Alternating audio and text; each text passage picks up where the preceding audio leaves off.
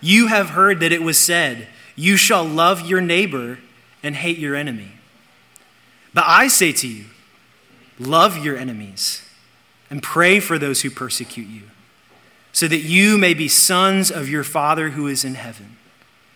For he makes his sun rise on the evil and on the good, and sends rain on the just and on the unjust. For if you love those who love you, what reward do you have? Do not even the tax collectors do the same? And if you greet only your brothers, what more are you doing than others? Do not even the Gentiles do the same? You, therefore, must be perfect as your heavenly Father is perfect. This is the word of the Lord. Thanks be to God. Thank you, Nate, for reading that passage such a joy to have you guys here uh, this morning with us. Okay. The title for this sermon is Outrage. If you like to be angry, if you love feeling outrage, what a time to be alive. huh? What a time to be alive. I did a little digging, a little searching my own heart, and a little looking online, and I have come up with a very incomplete list of things to ignite outrage. And I'm going to share this incomplete list with you. But if you're looking for things to be angry about, here are some. You ready? Republicans.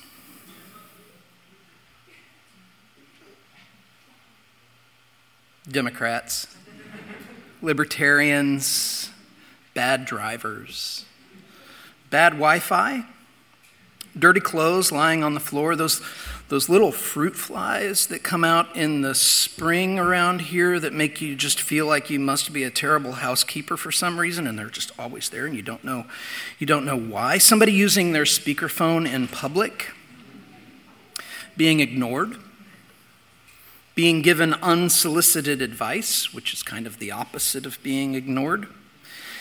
Uh, let's see what else? Um, being talked down to feeling disrespected, being threatened, being treated unjustly, being interrupted.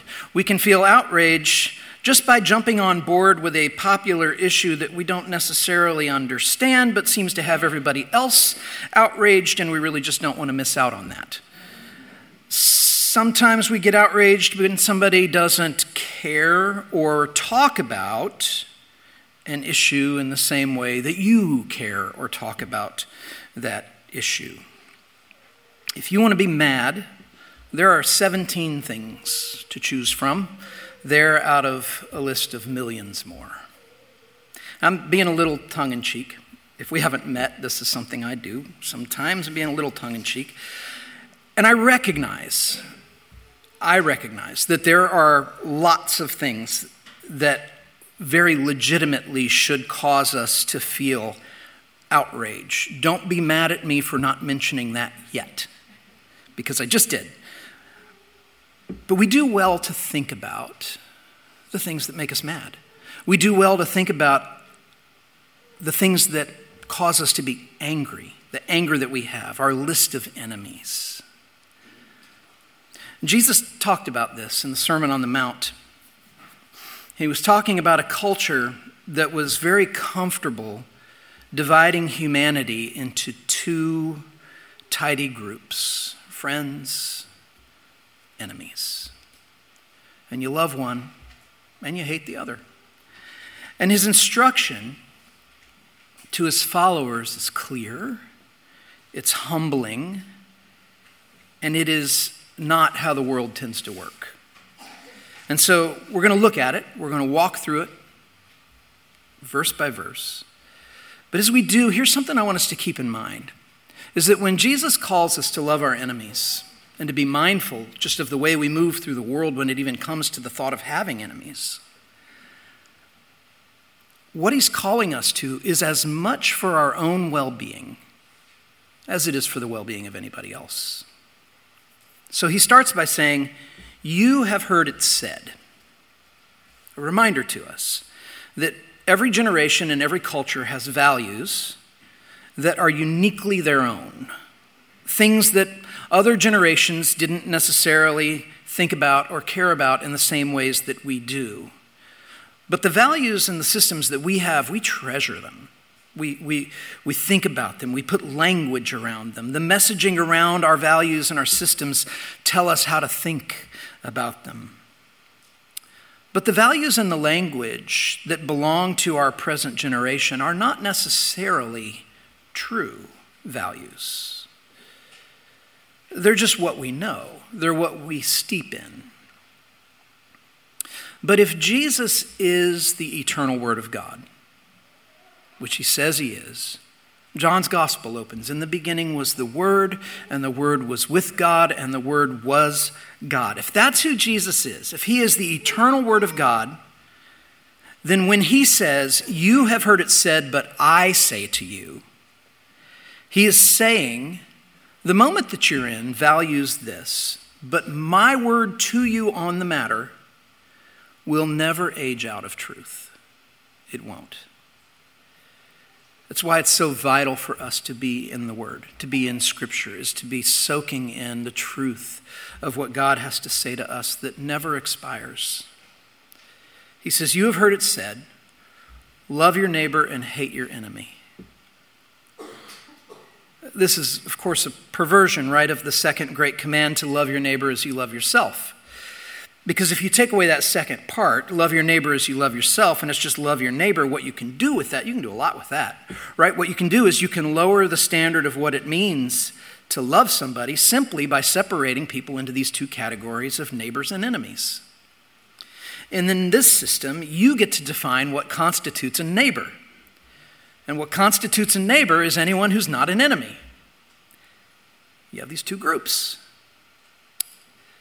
But in this system, you can actually count your neighbor as an enemy if he builds his fence too high.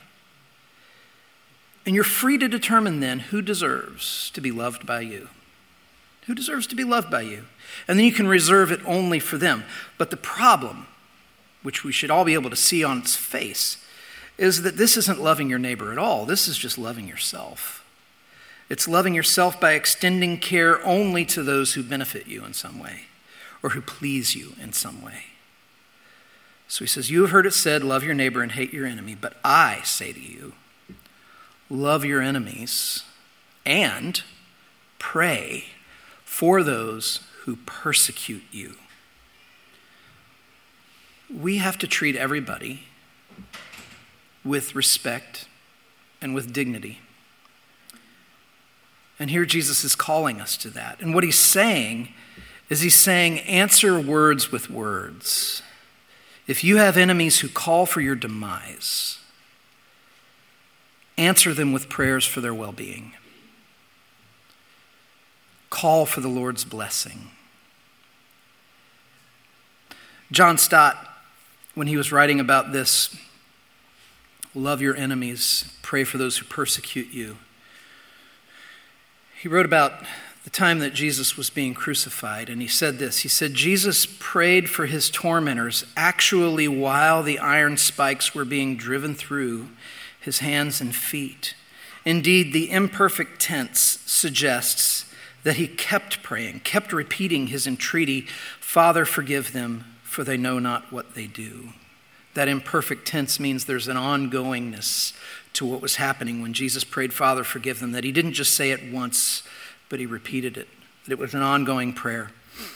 Stott continues, he says, If the cruel torture of crucifixion could not silence our Lord's prayer for his enemies, then what pain or pride or prejudice or sloth could justify the silencing of ours? That's strong. That's also a preacher trick right there. I wanted to say something strong and I just let Stott do it instead. What would silence our prayer for our enemies? if Jesus wouldn't silence his while he's being crucified. Why in the world, though, should we respond to our enemies with grace? What I love about this text is Jesus gets into the why of this. He doesn't just tell us to do it, he tells us why to do it. And part of the reason is because this is how Jesus loves us. This is what he's done for us is he has responded to his enemies with grace. And it's what the Father's like, he says. Jesus tells us to pray for our enemies. Quote, here's what he says so that you may be like your Father who is in heaven. What is the Father like? He goes on. He says, He makes his sun rise on the evil and the good, and he sends rain on the just and the unjust. That's what he's like. This whole passage is, is inviting us to really wrestle with the question who deserves what from me? Who deserves to be loved by me? The grace that Jesus is describing here, God sending rain on the just and on the unjust, is a grace that is not in response to the unjust possessing saving faith. But it is a grace that is in response to the fact that they exist. And that's enough. That they're here that they live. They bear God's image. And because they do, they're worthy of respect and honor. And to give it is to imitate God. Are you uncomfortable yet? Because there's more. Did I lose you with Republicans?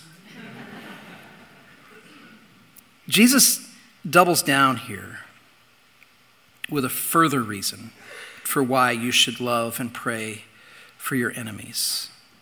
He says you should do it so that you'd be like your Father who is in heaven, who sends rain on the righteous and the unrighteous.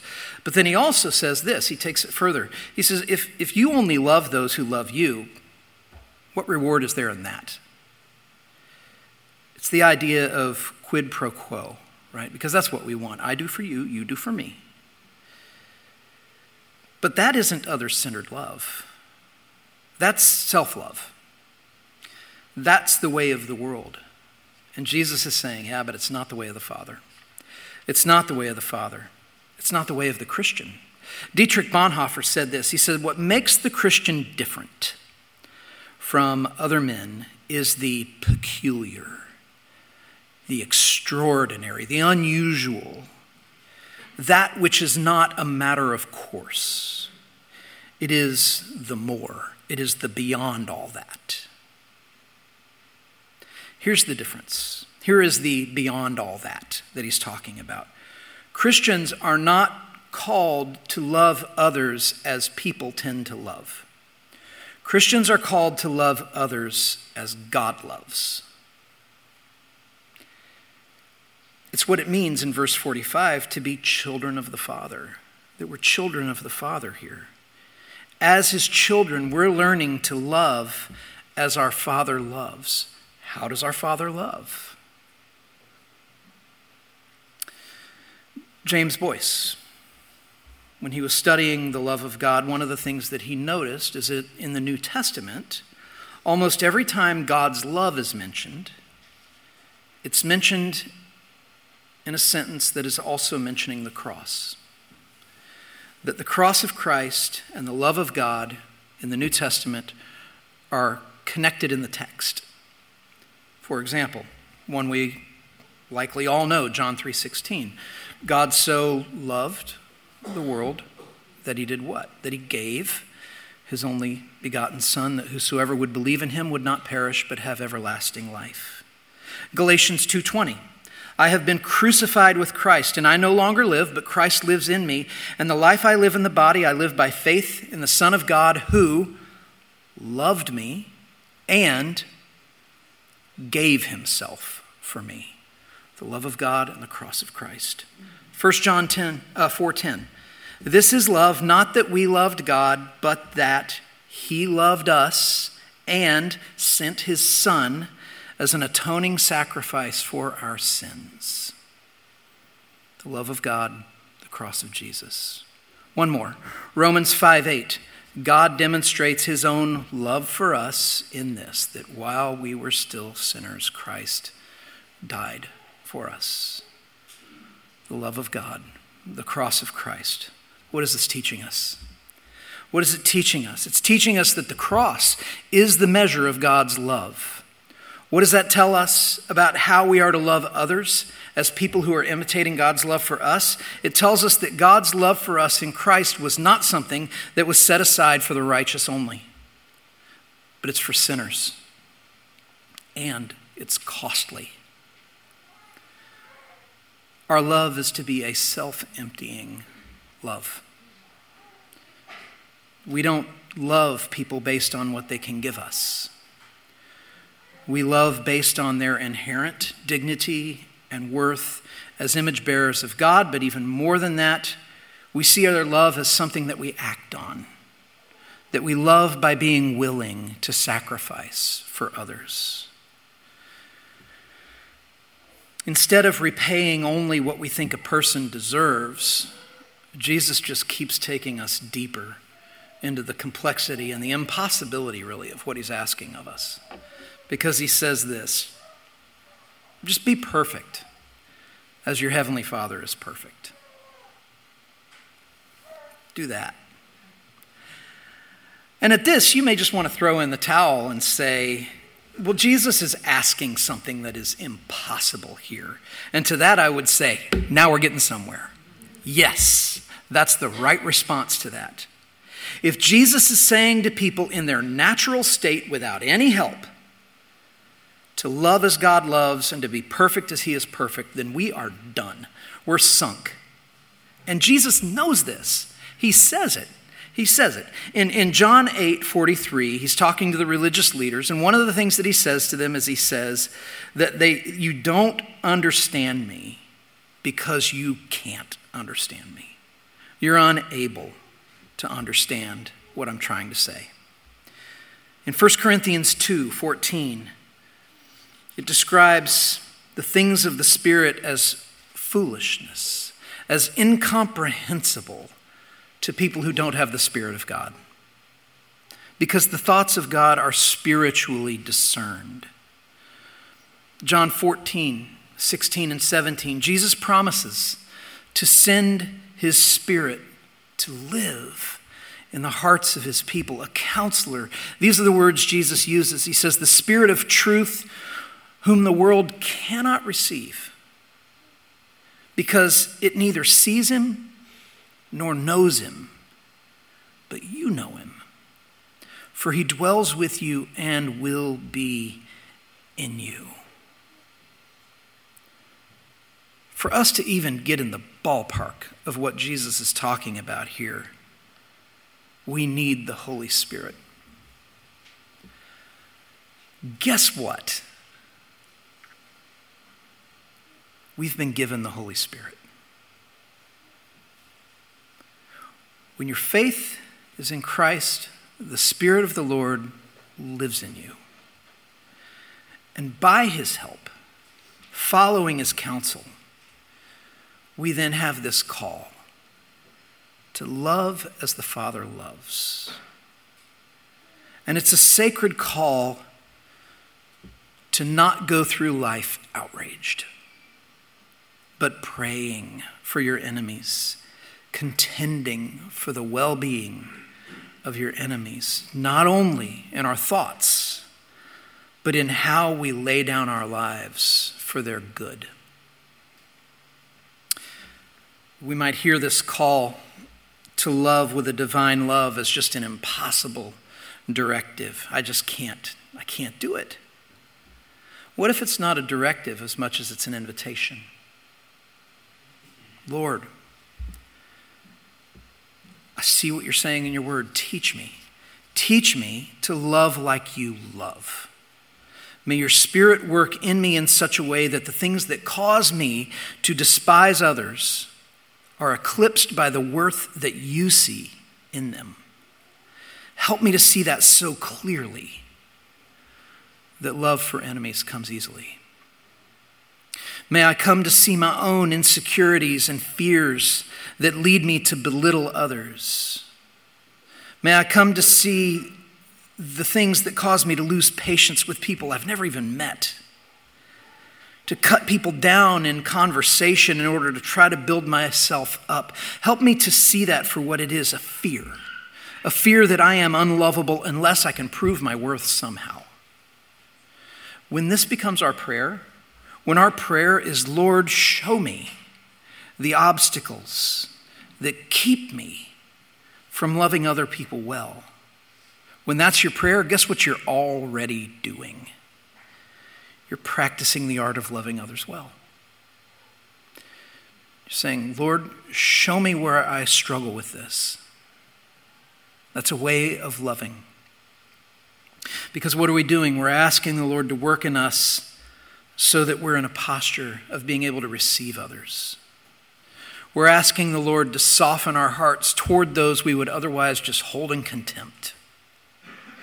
We're asking the Lord to move through us and to prevail over us in our fear of risking love.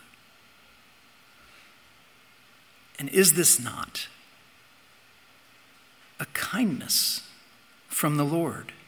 This call to love our enemies when the alternative would be to go through life hating them. Jesus is fighting for our hearts, calling us to walk in love. And the days are short. May we walk in love. Let me pray. Father, I thank you for your word. I thank you for the words of Christ in the Sermon on the Mount, calling us to things that, if we're honest, we just really rather not do. Like love enemies. Because in this call to love our enemies is a process of eliminating the number of enemies that we have or perceive ourselves to have.